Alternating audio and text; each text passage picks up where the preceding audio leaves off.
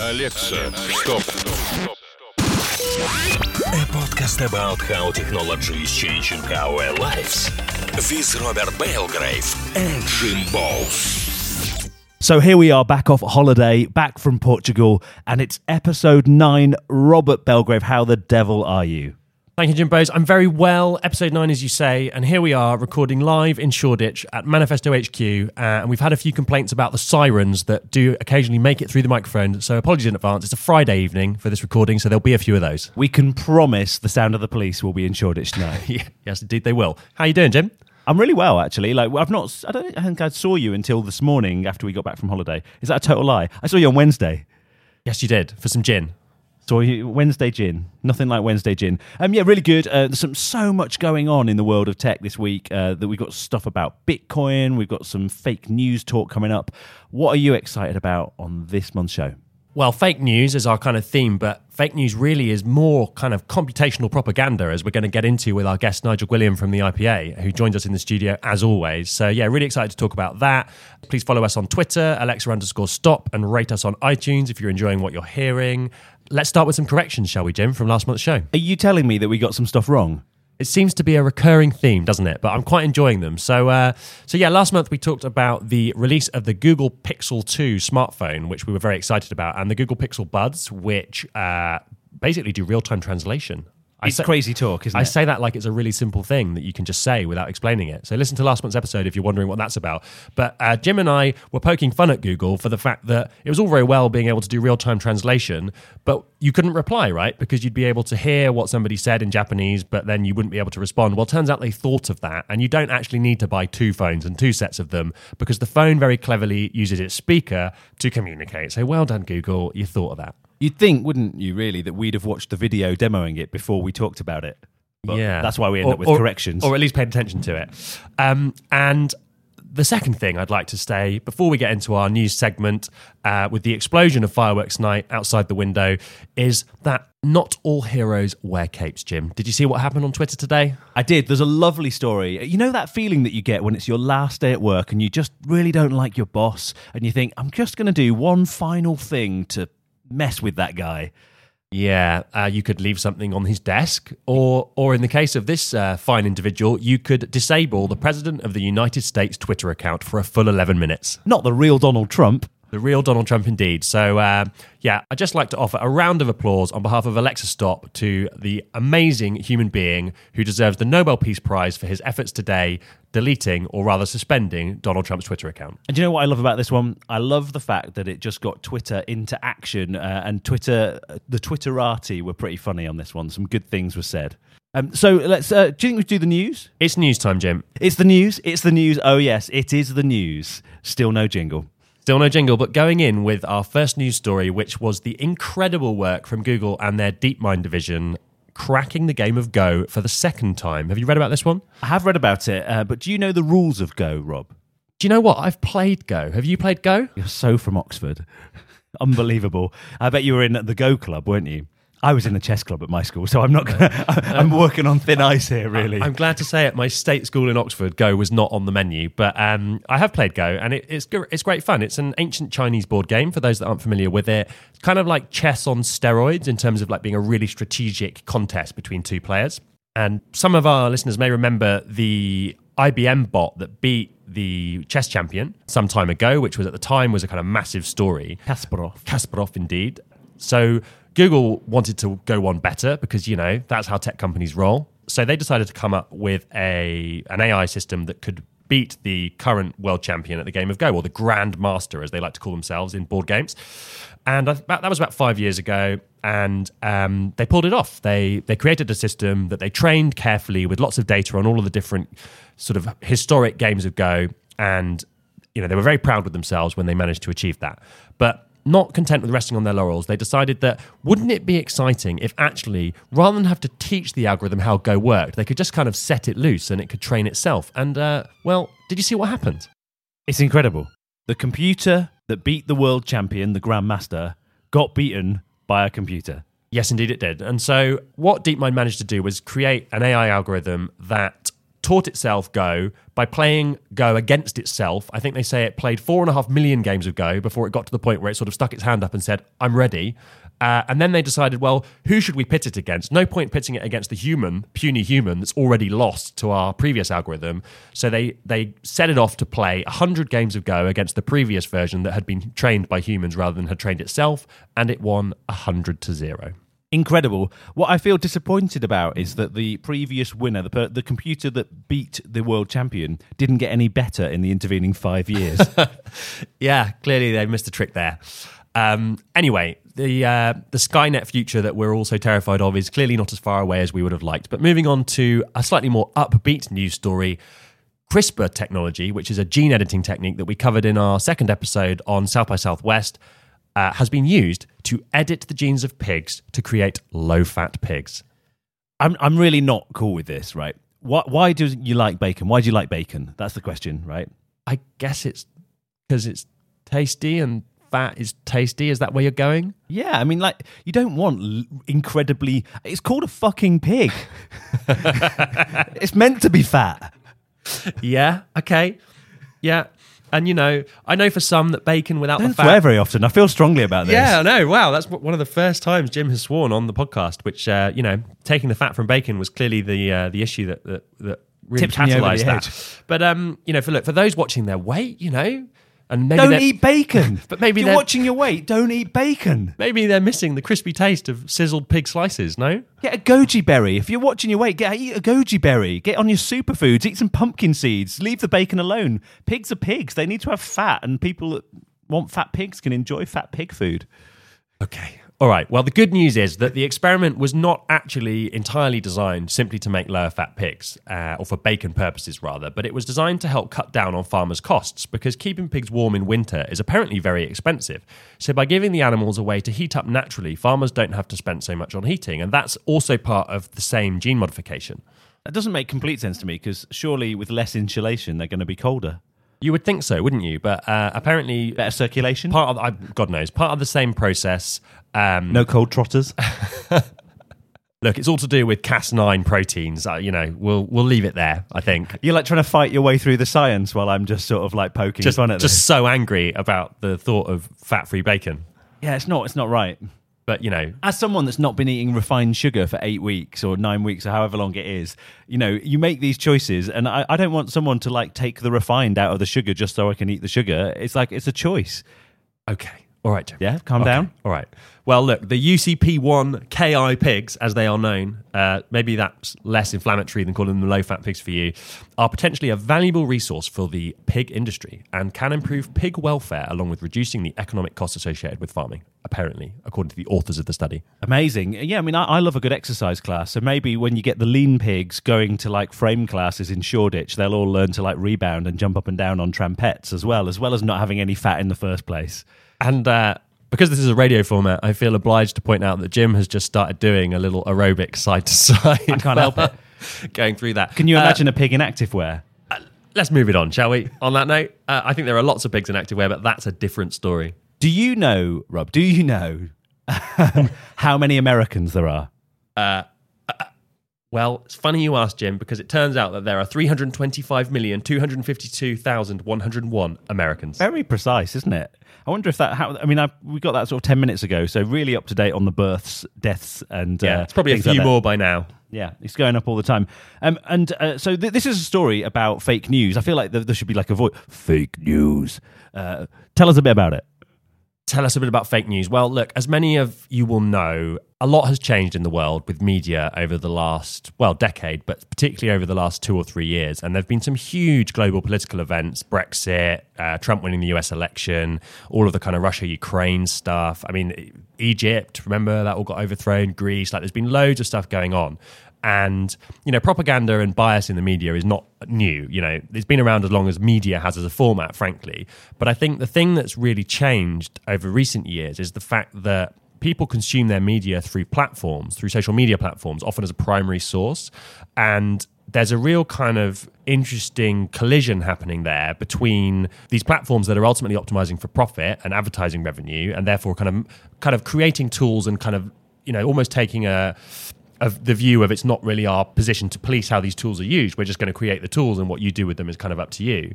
And that seems to be colliding with clever regimes, frankly, or, or certainly political agendas who are kind of using those powers for good, but also for evil and uh, that's a bit of a concern. So, yeah, there's been a lot, a lot on this, and we're going to talk to Nigel about this in a bit more detail, who kind of spends a lot of time in that world uh, in our interview segment today.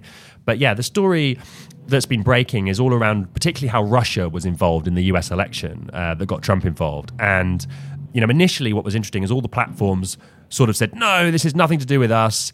Research has come out that Facebook believes 120 fake Russian back pages created 80,000 posts that were received by 29 million Americans directly, but the uh, the reach beyond that was far bigger. And they reckon that about 25% of all Americans that voted were reached in some way by propaganda that was put in place by uh, a Russian botnet, essentially. Yeah, and possibly even a few more. So it's interesting because whenever we quote the figures around reach as an agency, you get killed because it's that totally useless figure. So it makes you wonder, like, is is the reach a real figure in this instance? How many people really saw it? That 25 million is an interesting one, but in a tight election, actually, even 25 million is, is enough to make a difference, particularly in certain states. And and if they focused that energy on specific states, then it could have had a really, really major impact. And I think it's a fascinating topic um, and the responsibility of the platforms and things is something that we'll dig into later. Yeah, and and you know, it's all kind of come to a head this week. Representatives from the major social networks, and I thought it was interesting that they didn't send their CEOs; they sent their lawyers, which says a lot, right? Went and sat in front of the Senate Judiciary Committee and gave testimony, right, on on their views on how they did or didn't influence what happened. There's a lot going on in that space at the moment, and I'm sure we're going to see a lot more come out over the weeks and months ahead. I think it's because Zuck didn't have a shirt. He always wears the same T-shirt, so he's like, I can't possibly go. I've got to send my lawyer. Yeah, they won't let me in in a black T-shirt, so I better send the lawyer. Perhaps, perhaps, Do you think that's what happened? maybe. I mean, uh, to be fair, if someone asked me to do that meeting, I'd try and avoid it. I, I think that's probably fair, isn't it? Um, I, I don't have any less respect for someone for trying to avoid that meeting. It sounds bloody difficult. Yeah, and and I thought it was really interesting because there's a lot of commentary online that the questions they got asked weren't, weren't really the right questions actually, and and I thought that was quite insightful about maybe how government often isn't really that in touch with the true problem and, and doesn't really understand how the platforms work. But uh, the, uh, Professor Scott Galloway, who's very well regarded in this space, put a, an amazing video online of the 12 questions he would have asked them, which I thought was really, really bang on the money, actually. Um, and one of them was like, the average age of Facebook is 27. Would it be reasonable to assert that Facebook is in a position where they don't really have the historic experience to understand the impact of the decisions they're making. And I, I, don't want to go after Facebook; they're not alone in this. You know, all of the platforms are equally culpable, frankly. But um, anyway, we'll move on from that, and we'll come back to it. And they said, the you know, we taught our AI algorithm to learn all of history. We know exactly the impact of our actions. yeah, yeah. Look, our, our robot's the Go champion. I, mean, I think we can handle propaganda.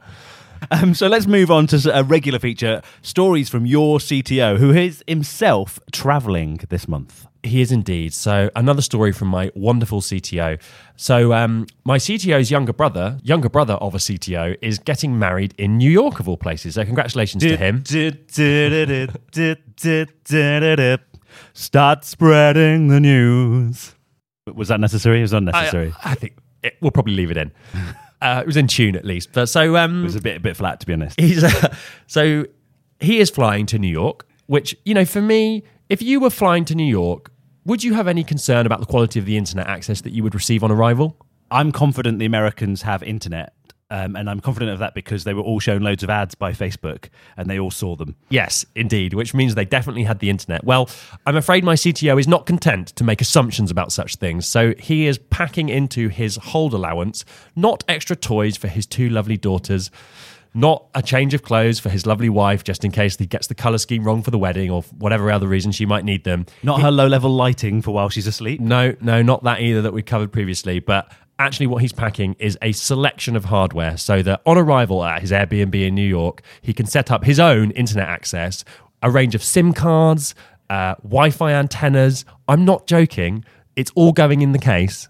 There's one thing that you said that, that, that, that made me think about this. And I was just sort of trying to now imagine growing up as the daughter of your CTO uh, in a world where no toys get packed and, and, and, SIM cards and technologies and a Raspberry Pi and a soldering iron are, are the things that are your toys. Well, maybe setting up a Wi Fi network is fun. Yeah, probably is. I mean, I used to like get watches and smash them as a kid, so I loved a bit of like tech and never put them back together.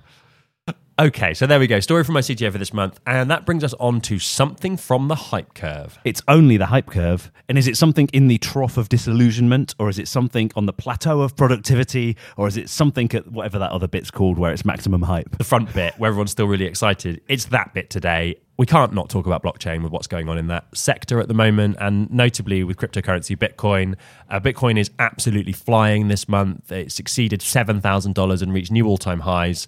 Uh, a lot of the commentators who talked so negatively about it over the last few months are looking pretty foolish at this stage. Uh, but that's not the main story. The main story we wanted to announce uh, and cover was that the Royal Mint, the British Royal Mint, have today announced that they are releasing a product which tethers real gold to a blockchain. The idea is that Physically. yeah, physically they're somehow like like knitting it all together. Go on. So yeah, Nicola Robinson, who's the senior strategic marketing manager at UK's Royal Mint, and for those that don't know, those are the people that make all the money we use every day, uh, who also happen to own 5.4% of the global gold bullion market, which is quite a lot of money. And they get through loads of animal fat. Um, well, they've run, they've uh, uh, released a new proposition which tethers gold to a blockchain, and what this means is you kind of get the security of physical gold bullion, but with the flexibility of trading a digital asset on a blockchain. And this is a massive development for the blockchain community, bringing a whole new level of kind of, uh, well, I suppose. A level of integrity and approval from something that would otherwise, Acceptance from yeah, acceptance. The very That's the core looking of the establishment. Right. And um, apparently, as a bit of a PR stunt at the announcement, she gave a gold bar worth $40,000 to somebody in the audience and then turned her back and asked them to kind of pass it around and then kind of proved how easy it was to lose a gold bar, right? And to misplace it or to have it stolen from you. Happens all the time. To me, I mean, I, the amount of gold bars I've misplaced. Where did I leave that billion? Um, yeah, so look, an amazing development in that community. Everyone in the Bitcoin world is super excited about it. Uh, the Bitcoin price is at an all time high and soaring. there is Uh, something to talk about, though. There is a fork. Yeah, but there is a fork coming It- later in November. There's a big kind of fork in the road, quite literally for for Bitcoin. So I think this is going to be probably the the final test of its success this year, which is stratospheric at this point. Uh, so if by next time we record our episode for December, Bitcoin is still at all time highs, I think it's a pretty safe bet to say it's going to plow on into next year. But yeah, we'll reserve judgment until then. I just have to ask one question for, for Pete Trainor on his behalf. Can you buy milk with it? Yes, you can, Jim. Yes, you can. Sorry, Pete. Um, okay, let's talk about uh, some tech that we'd like to bring back. Rob, what was your first mobile phone? My first mobile phone, that is a good question. Uh, let's see. It was a Nokia, I guess. Yeah, it would have been a Nokia 3210, which carbon dates me. 3210. What Wow. about you? I had a, a big Nokia, uh, like I was 17 when I got it. I had to pay for a year's line rental in advance. I don't even remember what the model number is, but I, I it was before the 5110, which was perhaps the first sort of ubiquitous Right. phone. Yeah, the one with it the was. aerial that That was the one I wanted that I wasn't old enough to have. Oh, really? Had to wait I was a bit Had older. Snake on it, you know. Yeah, yeah. all the important stuff. But um, when I first had a job in tech, I worked for a startup, a Swedish uh, startup, back in about 99, 2000. The phone I had was a 3310. Which was a great phone. It had Very voi- popular. Voice activated dialing for up to 10 contacts. Yeah, you had to nominate them, didn't you? You did choose which 10 people you could have a voice command for. Um, and the, the this is a piece of news from earlier in the year, but this is a piece of retro tech that actually has been brought back. Has it really? Tell me more. Uh, you can buy on even like on run of the mill website. No, I'm not going to say that. Describe someone as run of the mill.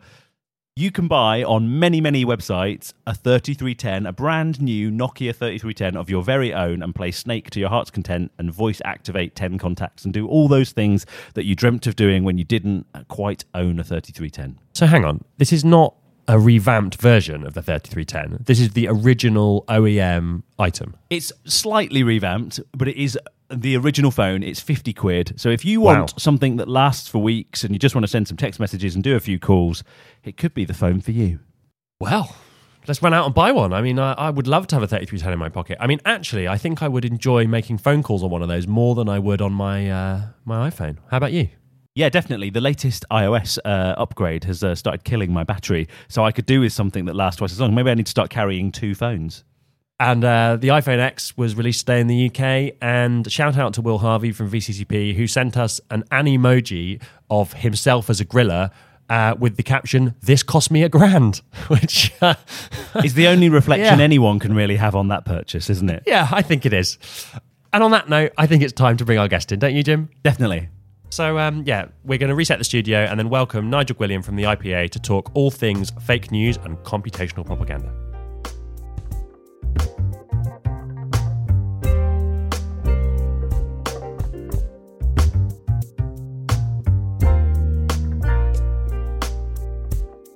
And we're back with our guest, none other than Mr. Nigel Gwilliam, who is the media and emerging technologies consultant at the IPA, and also, and this is a much more considerable accolade, the first Alexa Stop guest to bring printed notes with him. Welcome to the studio, Nigel. Thank you very much, chaps. It's amazing because all of your notes are sort of, I don't know, 10 point font size. So I, I barely can read anything from them, uh, but hopefully you know exactly what's in there. It's actually more of a comfort blanket. I, I can't actually read them myself. My my middle aged eyes are, are, are deceiving me. So um, they're just here to make me feel better. That's good. Oh, they're certainly making me feel better. And um, maybe you could start by telling us a little bit about the IPA. So the IPA is the chartered trade body for advertising agencies and advertising practitioners in the UK.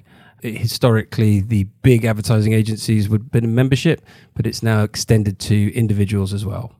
Cool. And today we're going to talk a bit about fake news or computational propaganda, as we sort of mentioned before. What's your personal kind of context there? Is that something that you're kind of involved with professionally because you're working with the platforms and stuff? How do you kind of how do you intersect with that world? Yeah, so I mean, if you look at the big platforms, um, Google and Facebook, two of the largest um, companies by market cap in the world, uh, almost their entire commercial revenue is based on advertising. So we have a, a, a regular and, uh, and frequent relationship with those platforms. I have to say, this area in its entirety is is part, partly a kind of a personal interest. So there's a, a, fantastic sketch writer at the Telegraph called Michael Deacon. Yeah. And it was really uh, a tweet from him which, that got me into this, which was, um, wow, who would have thought Russia won the Cold War in extra time? Amazing. Yeah, I mean, from my perspective, I just think we're at the tip of the iceberg, aren't we, in terms of people's understanding of quite how powerful a lot of this stuff has been in the changes that have gone on in the political landscape globally over the last couple of years. Uh, Jim, what are your thoughts? I think you know the, the the propaganda and people wanting to assert influence is as old as groups of people, I guess, and so it's just that sometimes something happens where people aren't aware of new ways in which they're being influenced, and so perhaps more susceptible. Is that a fair? Yeah, I, I think it's I think it's really important to say that you know this isn't propaganda in itself is not a new uh, a new part of humanity, but the, the, this concept of computational propaganda, the the leveraging and the utilization of the, the, the tech platforms, particularly social media related that are out there, um, has provided a means for a scale and a speed of of intervention that I don't think anyone quite saw coming. And I suppose if something gets promoted by some people, so there's a thing called the theory of planned behavior. Um, a theory of planned behavior uh, works on the concept that um, your ability to uh, affect a change in your behavior is dictated by your attitude towards something, the attitude of the people around you, and your access to resources to affect that change. So, in a situation where something like a vote is happening, well, your, your resources, your access to that vote. Uh, and so, if you're the people around you's attitude towards something takes a certain slant, then there's a fair chance that your view may change too. Absolutely, that's uh, uh, nail on the head. So Cass Sunstein, who's one of the one of the co-authors of Nudge, which is a, a kind of a you know a, a classic behavioral economics book. Um, so he talks about something called group polarization, which is exactly what you're talking about. So he, he gave the example of studies undertaken of um, looking at people in Colorado. So if you take people in Boulder who are left of center and you look at them in a collective group, collectively their political views through discussion will get more left wing over time. You contrast that with people from Colorado Springs who are right of center, they meet and spend time together, they they drift the other direction. So exactly that context is important. And I suppose social media is is a new uh, sort of format and a new land where this sort of that we're talking about their physical relationships, but it creates it in a virtual way. Uh, but people perhaps are just not aware of the influence that's occurring. You know, when when they see a post, and, and I suppose in the fake news context, it's also the sort of deliberate misleading back to the sort of propaganda side of things to sort of you know give people the fuel to influence those around them. Yeah, and it, I mean it's it's on steroids. This idea of if you like the echo chamber that you know is that, that become the lingua franca of, of what's taking place online is an aspect of this concept of, of group polarization. Um, and the really dangerous part is where bad actors of whatever kind have an understanding of that and look to play upon that. And I think there's a growing body of evidence to suggest that bad actors of various kinds are looking to generate greater group polarization through exactly this kind of group polarization effect. Incredible. So whenever you say the words "bad actors," I think of terrible films. Um, so, uh, uh, uh, are, we ha- are, we having a terrible film interlude at this point? I think. It, I think what, what, I'm thinking of is just that, that, that, there's like terrible films about the people that actually are the real bad actors. yeah, literally bad actors. so, sort of like a sort of meta version of that. Um, so let's let's sort of like take this um, out a little bit into sort of like the the fake news in the wider world. So this week it was announced that the Collins Dictionary have announced fake news as the word of the year because its usage has grown 365%. Isn't that two words? It is two words. Phrase of the year. Such a pedant. Come on, Collins, sort it out. It's going to be in the next printed dictionary as a single word, I guess. Wow. Uh, yeah, I suppose maybe that maybe it will be. I mean, look, I remember when it was triple whammy. Those were happier days, weren't they? I mean, it's, it's interesting, isn't it? I don't think I would have ever said that phrase before two years ago. Fake news. Yeah, maybe a year ago, I started sort of to enter vernacular, and I, what would you have said fake news in say 2012? Like, I, I just don't think it was a thing that was kind of in my consciousness, really. No, I, I mean, I think that percentage growth is, almost slightly surprises me that it isn't larger. I bet if you looked at it over two years, it would be in the thousands of percent. Probably, yeah, yeah, absolutely.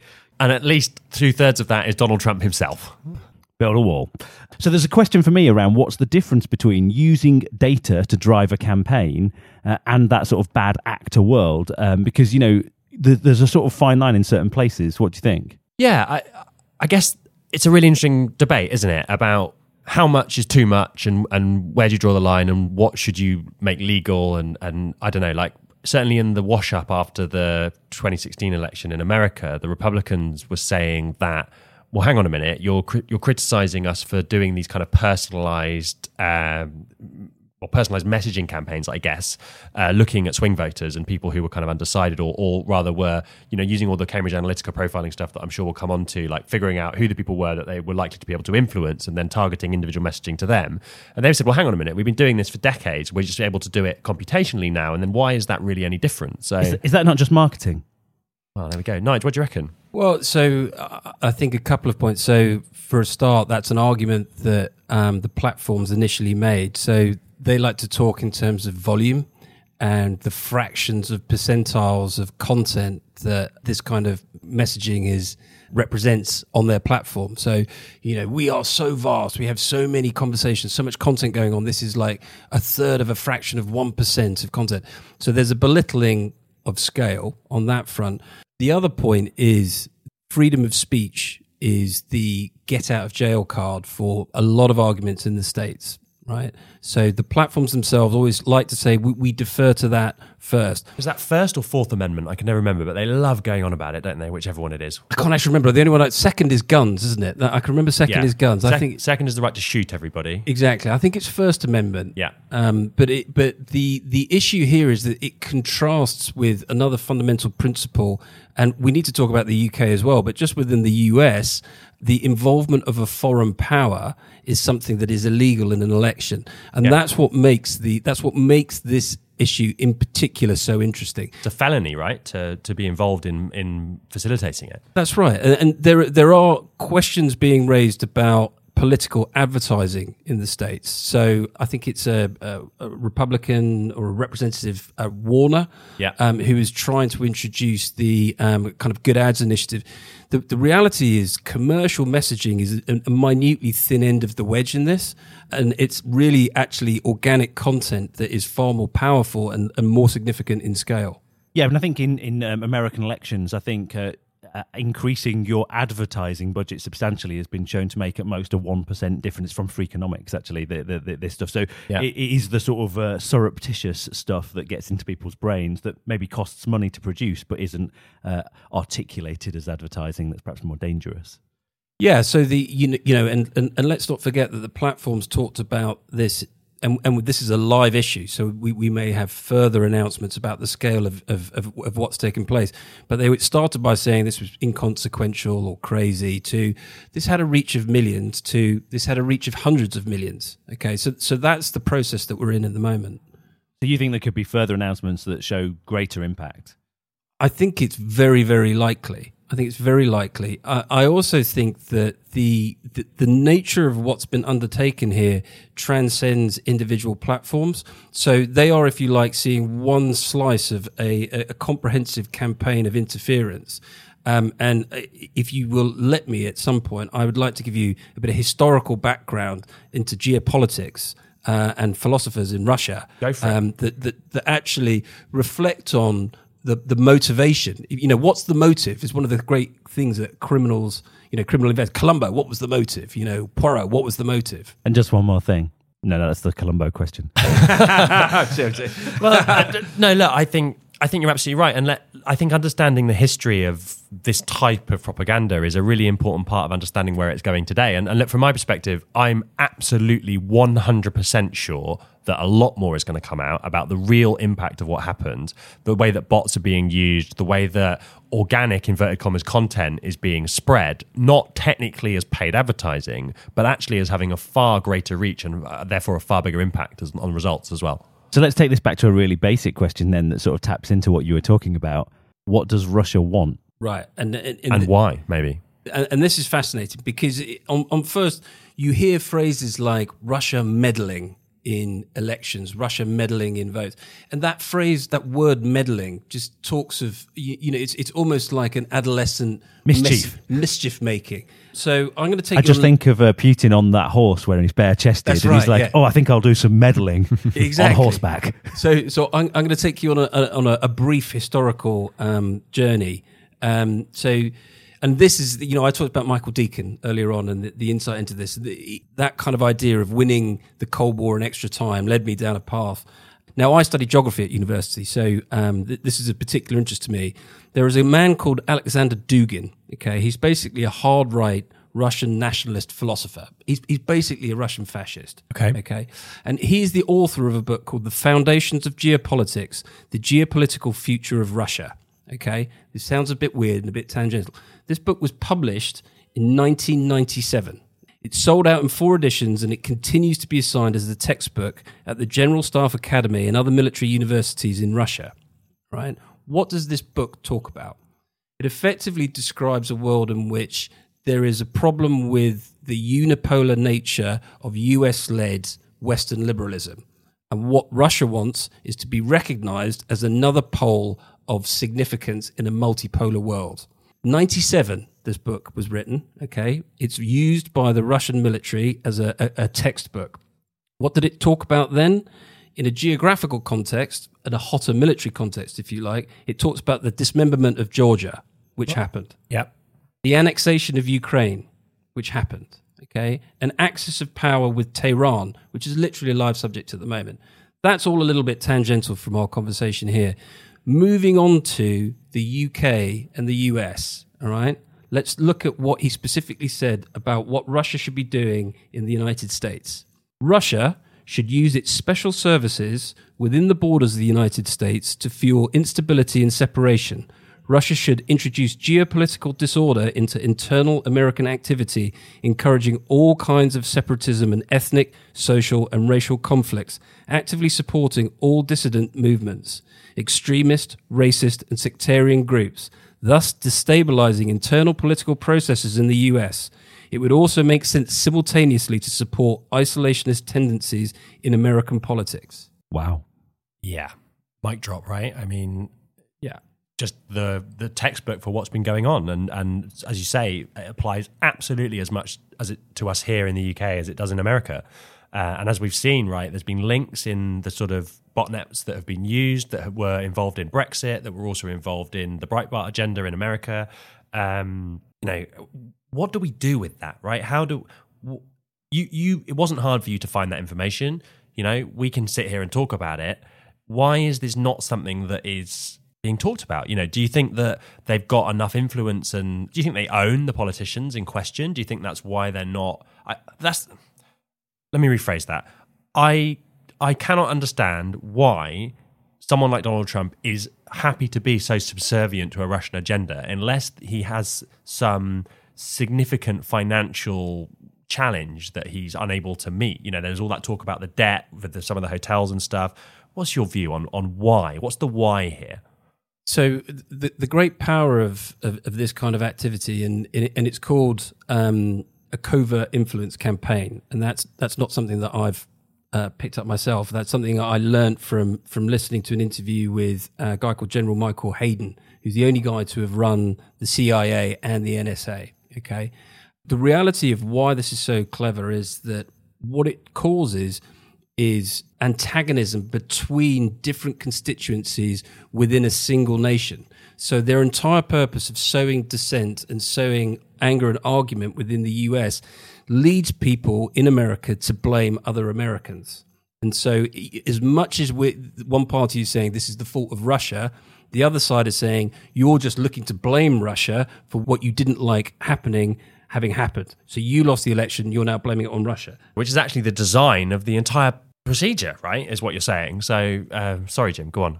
No, I was just going to say, I, I, think I don't think like Trump is being subservient. I think Trump is just a self-centered person who wants to believe he's totally in control of this situation, and he it's been so successful that he totally believes that he's running the show and that he's not been influenced by Russia. Or if if he has been helped by them, it's fine because he kind of gets on with them okay, and he's still going to do what he wants to do because I think he's kind of a, um, a narcissist, and so it's like he can't allow himself to think he's not the main man. Right. And look, in the context of how technology is changing people's lives, which is what Alexa Stop is all about, you know, let's talk about that, right? Because this is something that, in theory, could have happened for decades, and or you know, hundreds of years. Ultimately, this sort of power shift could have taken place. But what we have now is technology. We have this computational element. Um, you know, Nigel, what? How, how do you think technology is playing a part in this? How do you think it's making it possible for, you know, let's assume that what we're discussing is correct and that the Russians have had, as I believe they probably have had, significant influence in a number of the things that have happened. How is technology at the heart of that, in your opinion? So, so the essence of this is that um, th- these these kinds of actions, this kind of propaganda, this kind of covert um, influence campaign, they they do not create fractures in society. There are fractures in place in society. What they do is they exploit them and they make them worse. So there is, without a question, a significant disagreement within the UK on the merits or otherwise of Brexit. There is real serious um, bipartisanship in the US around political views. What has happened is that a, a group, an external force that has always sought to influence, has had at their disposal really relatively limited uh, media platforms that it's very difficult to be anything other than obvious in what you're doing, right? Pravda was very clearly propaganda. So that is an old world media version of, of, of, propaganda. Elaborate on Pravda for those that might not so, be familiar. So I'm, forgetting everyone isn't as old as me. so so Pravda was the official title of the Soviet Union, the official news newspaper title of the Soviet Union. So what RT is today, almost sort of state state sponsored mouthpiece, almost.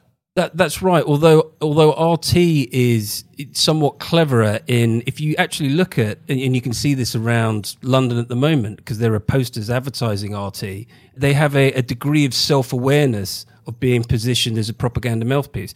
So they're almost a post a post truth, post reality, laughing on the a nudge and a wink are we really are we really just a mouthpiece if we're joking about being a mouthpiece? There's a tremendous cleverness to this idea of the the the, the kind of flexibility of truth and reality. The basis of what's happened is that you have tremendous scale of social media platforms that are empowering individuals and the, the, the view of this was it was going to be hugely beneficial to society as a whole. So, in a political context, we looked about the Arab Spring. Actually, in many respects, Barack Obama's rise was seen as uh, being empowered by the youthful support that he achieved online. No one quite foresaw that a nefarious set of bad actors, not just uh, someone who's uh, you know a kind of carry on actor, but you know overseas governments, and indeed there are some quite strange billionaires with some quite peculiar. Uh, political views as well that are out there would actually look at this and look at how they could exploit it. Where do we go from here? Let's talk about let's talk about the bots, right? Let's talk about the the bots and the overlap. So there was some fascinating research that came out, and I caught this on Twitter uh, last week, which was some some data analysis that was correlating the patterns of bots involved in a number of different activities globally. So there was some stuff around the US election, there was the whole Brexit thing, there was the uranium story that kicked off just before the most recent in the long running chain of scandals in the US, where Paul Manafort was indicted on charges of 12 counts of different things, I think. I found it really interesting that that agenda, you know, the data says that it's the same people, right? Doing this, doing this stuff and, and carrying out these actions on all of these different platforms. And it's interesting, isn't it? Like to what end, you know? And maybe, as you say, from from the, the, the sorry, Dukin was it the Alexander Dugin. Yeah, from from do, Duke. do, from- do you want to know what, what, what his recommendation with regard to the UK was? I would love to. Split the UK from the rest of Europe. How interesting. Um, Literally. Did he tell them to paint 350 million pounds on the side of a red bus as well? Yeah, I mean, we, we, we can't blame it all on. Unfortunately, it's not entirely the fault of the Russians. We are architects of our own downfall, partially as well. But they're just on the on the sidelines cheering it on. And, and by the way, this is continuing now. So um, they are agitating for Catalonian independence. There's also an agitation for something called Cal exit. You heard of this? No, carry on. That's um, the succession of California from the United States. And as you pointed out, the same botnet, okay, which is a combination, it's actually not entirely bots. It's a combination, a network of accounts, some of which are, are bot run, some of which are wh- what are also known as sock puppets. So they're, they're Yeah. run by human beings, but they're all part of the same propaganda campaign. Yeah, all kind of curated by the same same actors. And for those not familiar with bots and you know thinking what is a botnet, it's a kind of a set of fake profiles. Ultimately, uh, typically you'd have a very large number of them across multiple different social media platforms that you can use to kind of publish the same messaging, uh, or rather, messaging in a consistent way across all of the different platforms. Nigel, what's your view on the whole bots thing? Are you seeing much d- debate about that in your world? Yeah, so the I mean, I love Twitter, and Twitter is the, the, the platform I use most to um, kind of keep abreast of developments. But it, but there is a significant problem, uh, and and the numbers are in the tens of thousands of bot accounts combined with sock puppet accounts, and crucially, the this single entity, this single network, will pivot from dependent on what's most important to be talking about for their own gains a Trump election through to a Brexit campaign, moving on now periodically to um, the issues we've talked about, like Catalonia, like um, Calexit. But within that, they're actually operating at scale and at pace. How many times have you tweeted, Rob, since you've been on Twitter? I don't know, maybe. Well, let's have a look, shall we? Uh, let, probably. I can tell probably you, a I looked. thousand. I reckon. How many? You You're tell me. 2,700, I think. Okay, I- that's I- pretty low, isn't it? Given I've been on Twitter since the beginning. Yeah, and uh, so Especially I, you've got a bot doing it. It's a really rubbish, lazy Yeah, bot. terrible bot, terrible sense of humour. So, you- so you've tweeted under three thousand times. Uh, so I have tweeted six thousand times because I'm I'm slightly less diligent in my in my day to day life, and so I'm a little more uh, prone to tweeting. One of the most central nodes of the Russian bot network uh, was an account called David Jones at David Joe, and then eight numerals at the end. That account tweeted 136,000 times in a period of three years. right. And do you know when that account tweeted during the day? Uh, you tell me. 8 a.m. to 8 p.m. Moscow time. Oh, you can't write this stuff, can you? Um, yeah, and the thing that really bothers me is that this comes back to the kind of regulation side. Is that is such an easy pattern to spot, right? Like as a as a systems guy, as an infrastructure guy, it's trivial for someone like Twitter, you know, to move on from picking on Facebook to to shut that stuff down if they want to, right? It would not be hard for them to isolate accounts that exhibit those patterns and at the very least escalate them for manual auditing by a human being. You know, you don't have people say, oh, you know, you don't want to automate shutting down the wrong accounts. Well, sure, you know what? If someone's tweeting about London buses, to come back to our piece from earlier today, Jim, in our vlog that was coming out soon, you know, it's pretty easy to work out that they're just obsessive about a topic. But this automated stuff or this very deliberately misleading content is not hard to, to pin down. Why, why do you guys think that they haven't taken action? I just cannot understand why they haven't done something about this yet. So I- think that uh, fundamentally these are are businesses, and their priorities are the business priorities that are there. The uh, you, you'll know this better than me, Rob, as a CEO. Well, both of you are the CEOs. Was it called? Your fidu- fiducial duty. Yeah. Is that right? Is Yeah, that right? yeah. Which is basically, you know, it's your responsibility to to work and operate profitably on behalf of your shareholders and stakeholders. So that's their priority. I think what is coming to be realized now is that these businesses, strangely in their favor in some respects, are so influential they require special attention. Yeah. And Bespoke regulation.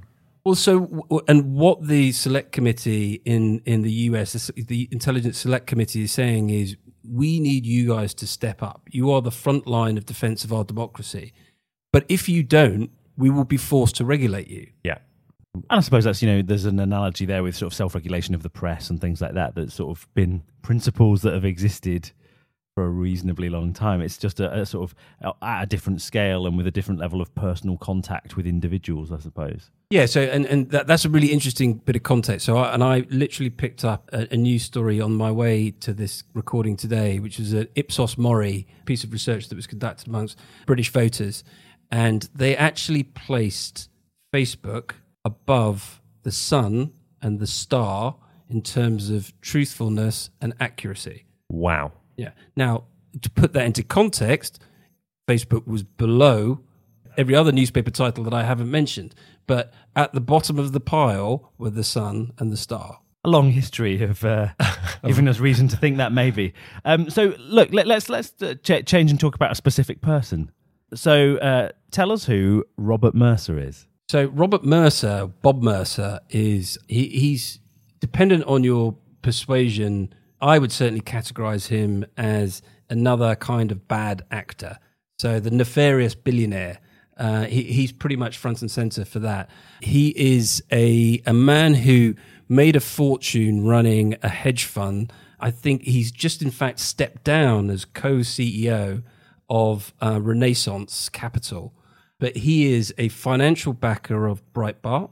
He is a financial backer, if not outright owner, of Cambridge Analytica, uh, which was the big data psychometric profiling business that I'm not sure exactly how much influence they had, but certainly the intent was very much to influence both the Trump election and the Brexit referendum. And what do you think sort of makes someone like a Bob Mercer develop sort of like more extreme political views and, and get very active in deciding to pursue them? I mean, I, I must admit this is a mystery to me. If if you are a, a billionaire, Well, surely you're pretty happy with the cards you've been dealt, no? Like, why are you trying to change the world when you're in that position? It, it baffles me. It really does. I mean, I, I struggle with it as well. There's actually a darker, more nefarious character uh, called Peter Thiel, Right. um, which I don't, I don't know if you know that name. Blood drinking Peter Thiel, as it's uh, yeah, as the stories go. Anyway, yeah, um, yeah. He Keeps certainly you, keeps you vibrant. that's apparently it. He wants to he wants to live forever, doesn't he? He does, yeah. He certainly injects himself with human growth hormone, which is I don't know the wisest course of action with someone. But he's he's also a huge um, Lord of the Ring. I mean, he's like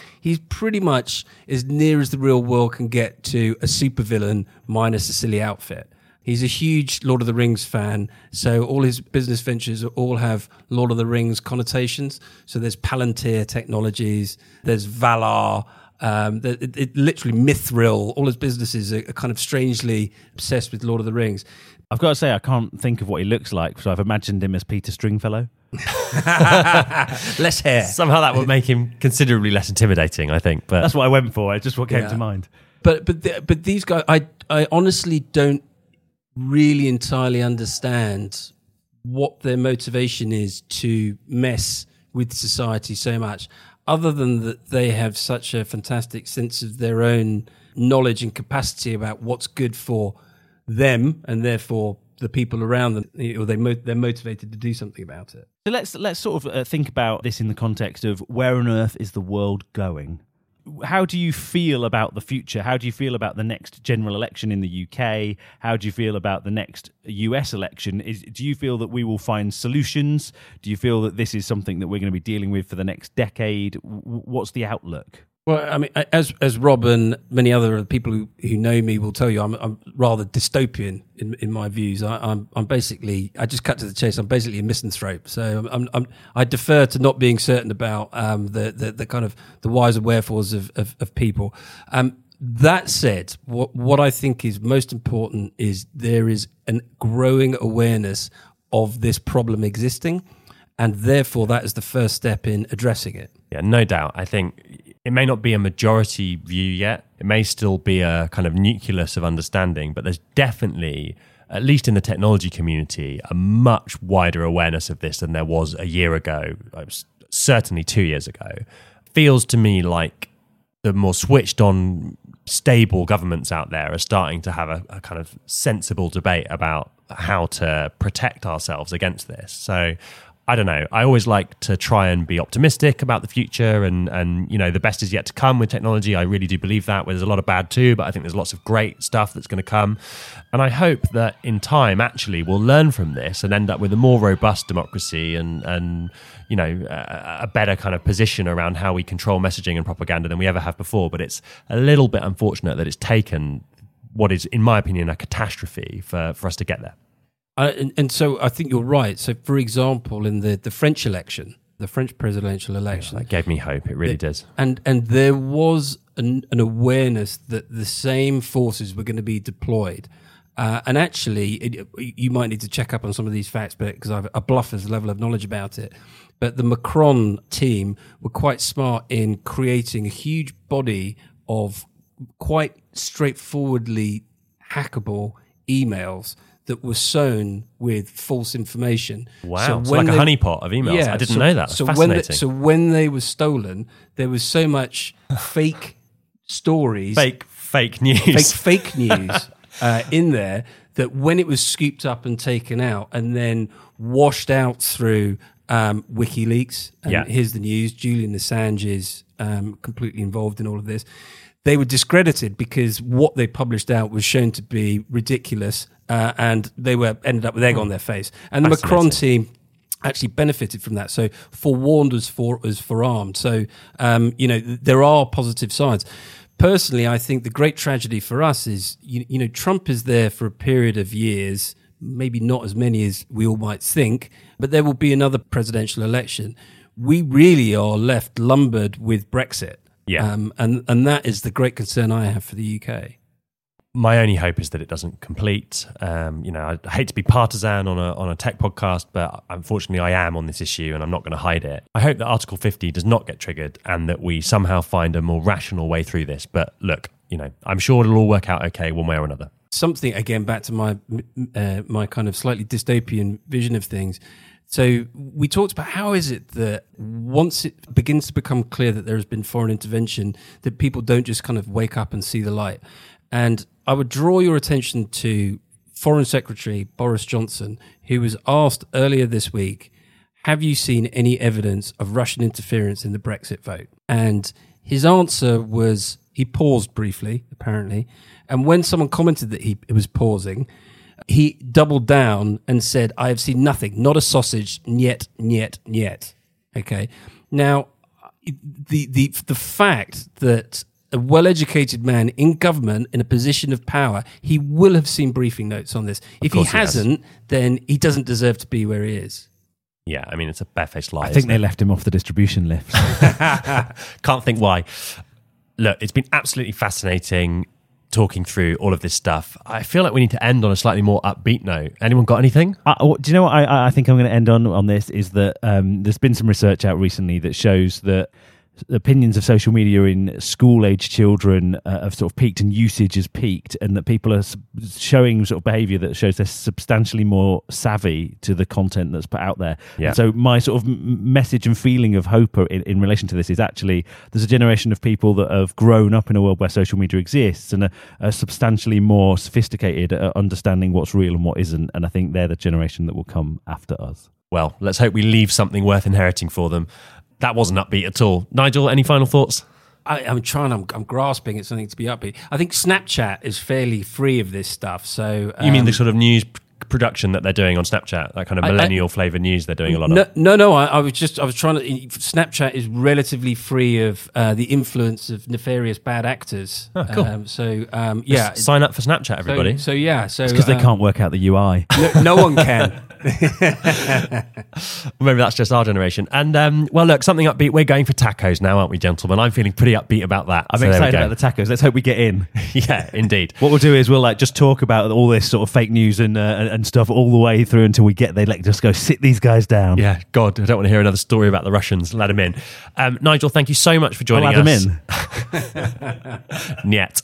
Uh, Nigel, thanks so much for joining us. It's been fascinating talking this through. You're one of the most well read people I know on the subject personally, and it's always a, a joy. Well, I'm not sure I can take much joy from the debate, but um, it's certainly always fascinating and eye opening debating these topics with you. So thank you for taking the time. Jim, my partner in crime, that's episode nine in the bag. Any final thoughts? Just really lovely to meet you. Really, like you know, forced us into a slightly higher brow place than we normally find ourselves, and so you know, it found a few sort of like little bits of something in there so that we could at least hold this conversation. and we have about what three tickets left for our live show in late November. So if you're listening to this uh, before the 24th of November and you'd like to get on the list, do hit us up on Twitter. You might just about be able to squeeze in, but uh, yeah, strike while the iron's hot. Awesome. Thank you. Thanks for listening.